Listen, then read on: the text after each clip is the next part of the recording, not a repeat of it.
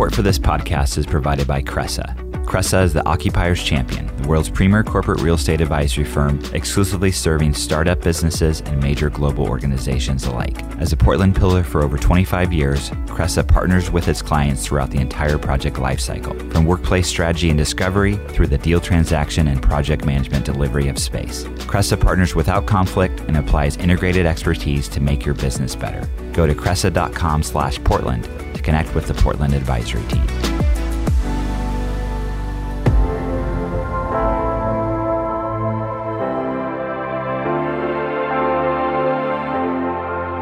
From ThatCast Creative, I'm Dan Bruton, and this is the PDX Executive Podcast. A show where I talk with inspiring leaders who are shaping the future of Portland, Oregon. Every week, I sit down with business executives, startup founders, and community leaders to dive into their career journey and get insights into the impactful work they're doing in our slice of the great Pacific Northwest. Hey, everyone, welcome back to the PDX Executive Podcast. Uh, very excited to have my next guest who is the CEO of OMSI. And if you grow up in the state like me, uh, OMSI is it's not only like a cultural destination, but just for activities when you're a kid. All folks from all over the state come, and it's something very near and dear to my heart with young kids. And I wanted to have Erin Graham on, the CEO, just to talk about um, her role, some of the things that are going on w- with OMSI, how it's been impacted by the pandemic. So, Erin, welcome. Thanks so much for for being on the podcast. Thank you. Thanks for inviting me. You Happy bet. Um, so you know you you were the COO, and that's how you know we became acquainted through some of the the events I I run, and it was probably a little over a year ago that you stepped into the CEO role, which is an interesting time to be there. So I would love for you just to, to give a quick, you know, uh, overview of your role and just kind of professional background here in Portland as well. Sure. Um, well, I actually just stepped into this role uh, about six months ago. Okay. so I formally became the president and CEO on June 1st. Uh, and I had been the chief operating officer for five years before that. And prior to that was the vice president of development and ran OMSI's capital campaign to build Camp Gray in Newport. And that's one of two remote sites we have where we run outdoor school programming and summer camps. So I just celebrated my 10 year anniversary at OMSI. Congratulations. That, uh, thank you. And that was kind of an amazing milestone. I didn't think I would be um, any place in my career for that long. And I can certainly imagine uh, being at OMSI much longer. And I think part of the reason that the organization is so exciting to work for and now to lead is that it's very visionary and it uh, and the people that I work with and the people that I, we attract and the partners and the community input and we have so much opportunity ahead to and there's incredible need to recenter science in conversations so that people have the information that they need to make good decisions. And um, we're excited to play a role in that and to make sure that it's accessible for everyone. Yeah, and and again, congratulations on the role. I know it had been in the making for a while, so you know there was a succession plan there. And so I, I guess to back up a little bit, uh, let's talk about OMSI. Can you just give a little bit of history of OMSI and kind of what is it, what it, it means to the community here? Because again, it is such a, a pillar of of when people think of Portland or come visit Portland. It's it's one of the must go to places if you have kids, especially. Absolutely, and I am an OMSI kid too. I grew up going to OMSI, and cool. so it's it is an amazing opportunity to be leading this institution now. But you're right, it, it is a community pillar. OMSI has been around for 76 years, and it was started by community volunteers who knew that there was a resource and an opportunity to create uh, create a science museum for the community. We are much more than a museum, though. And I think that that's one of those things that we haven't maybe done as good a job in sharing the broader story of the institution. We're a museum. We own two remote locations, as I mentioned, where we run outdoor school and summer camps, one at Newport and one in John Day. And that is embedded within the, the uh, fossil beds there. So oh, it's a very unique location.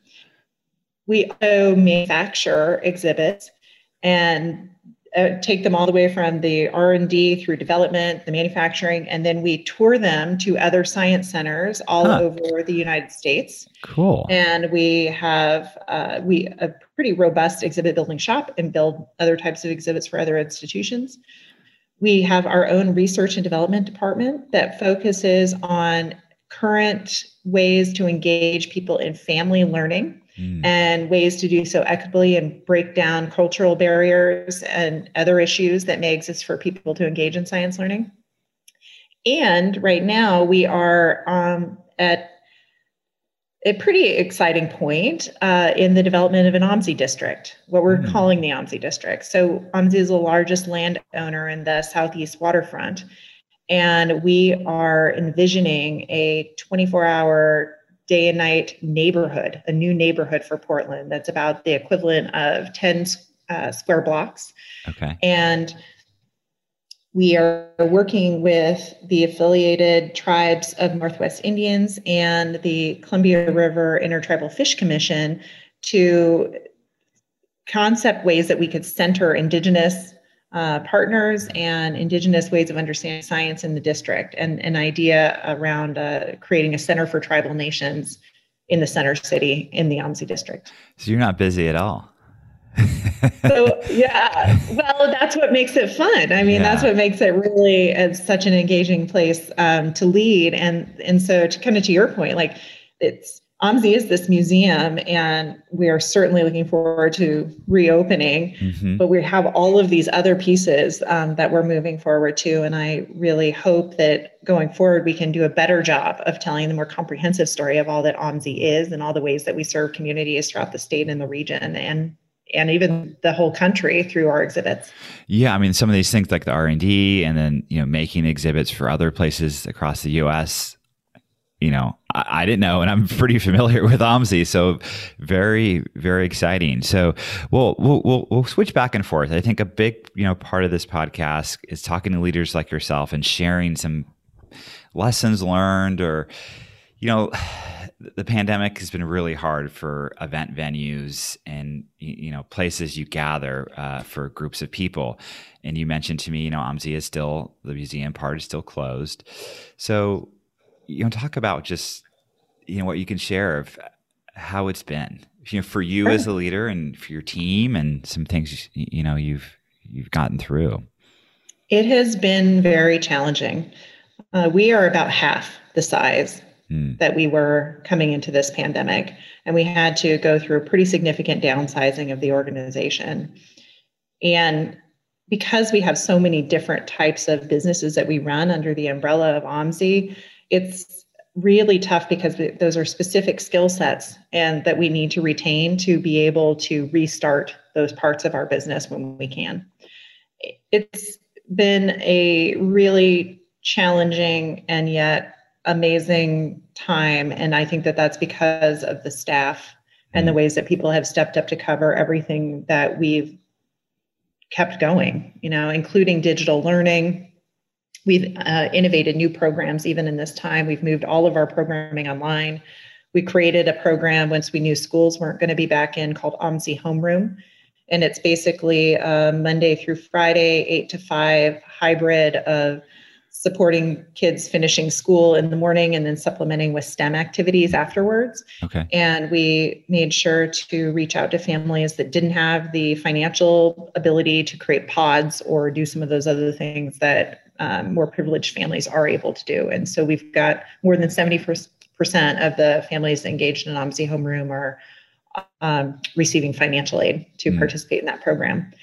And we're you know thinking past this time so it's it's really tough i think it's to go back to your question what have what have i learned or what have i really been focused on i've been thinking a lot about leading from the future mm.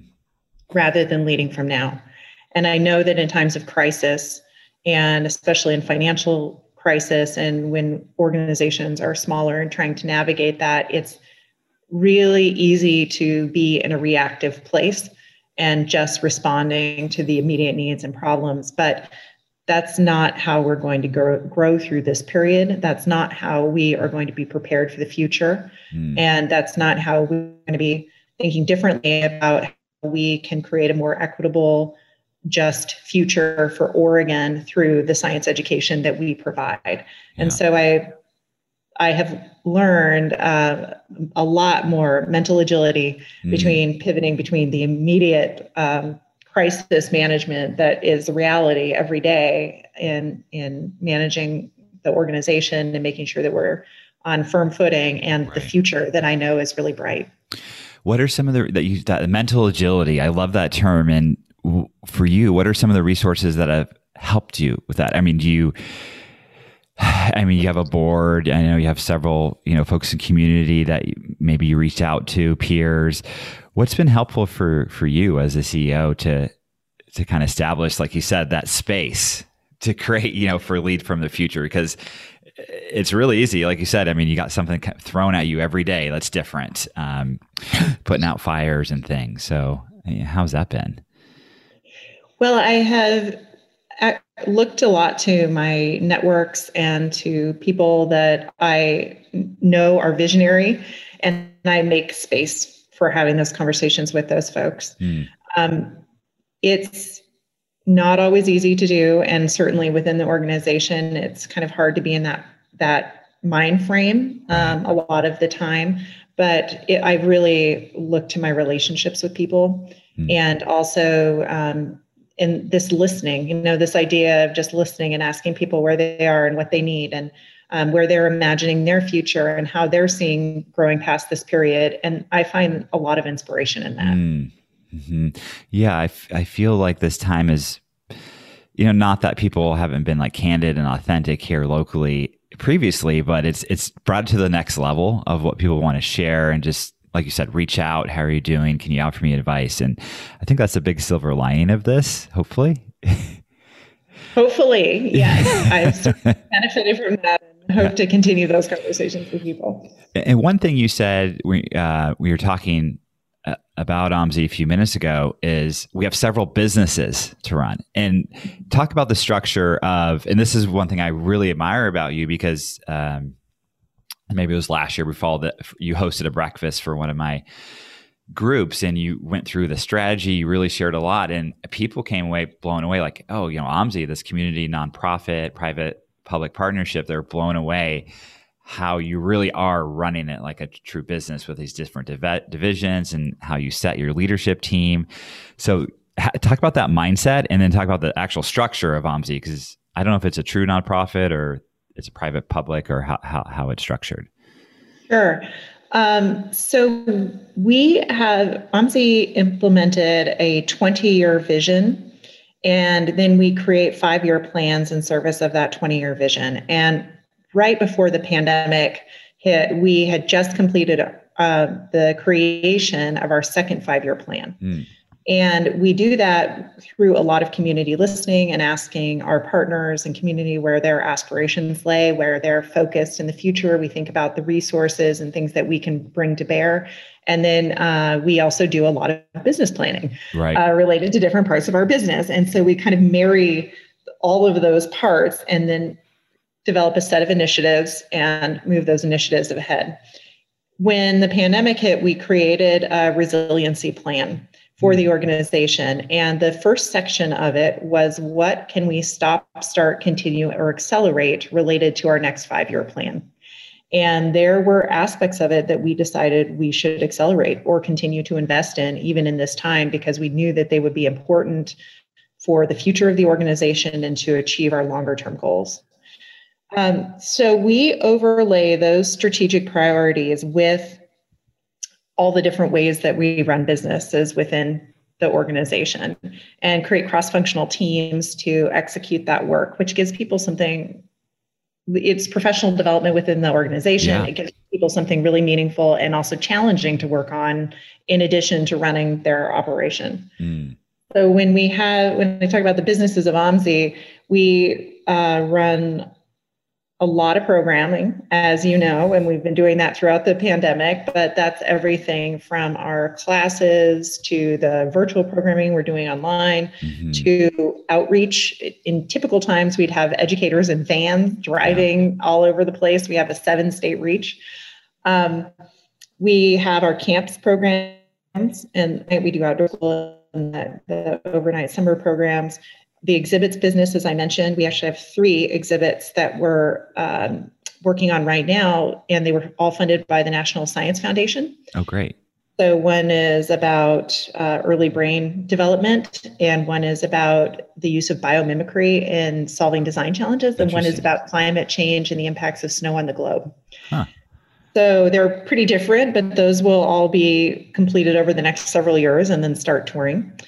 We, of course, have the exhibits, or excuse me, the main museum mm-hmm. um, that we operate and all the different attractions there as well and uh, and then there are some things that we do that maybe aren't so apparent for folks. We have a lot of school-based programming. We are one of the primary promi- uh, providers of science education programming for Oregon homeschools. Mm.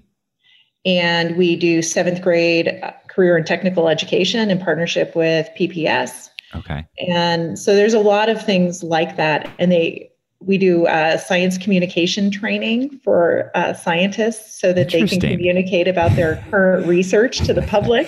not so saying they're not good at that, but that's probably no. needed. That's probably yeah, it's needed. needed. it's needed exactly. Interesting. So, um, and and we are a private nonprofit.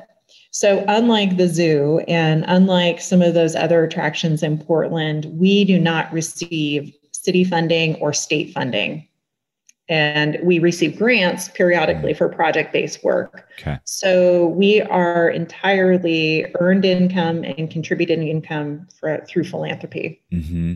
How is that? You know, in normal times, you would have fundraising galas and events, um, and a lot of you know nonprofits or or you know foundations that rely on those each year. It's it's been a big transition. So how, how has that part been? Just you know the, the raising part the fundraising part?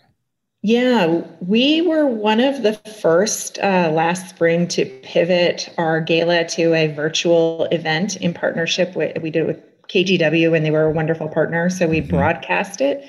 We learned a lot, uh, but our supporters have been very generous this year, and so our our contributed revenues have been about what they have been in, or higher Great. than in previous years, which Great. has been really good. The, the challenge for us has been that typically OMSI is about 65% earned revenue. Okay.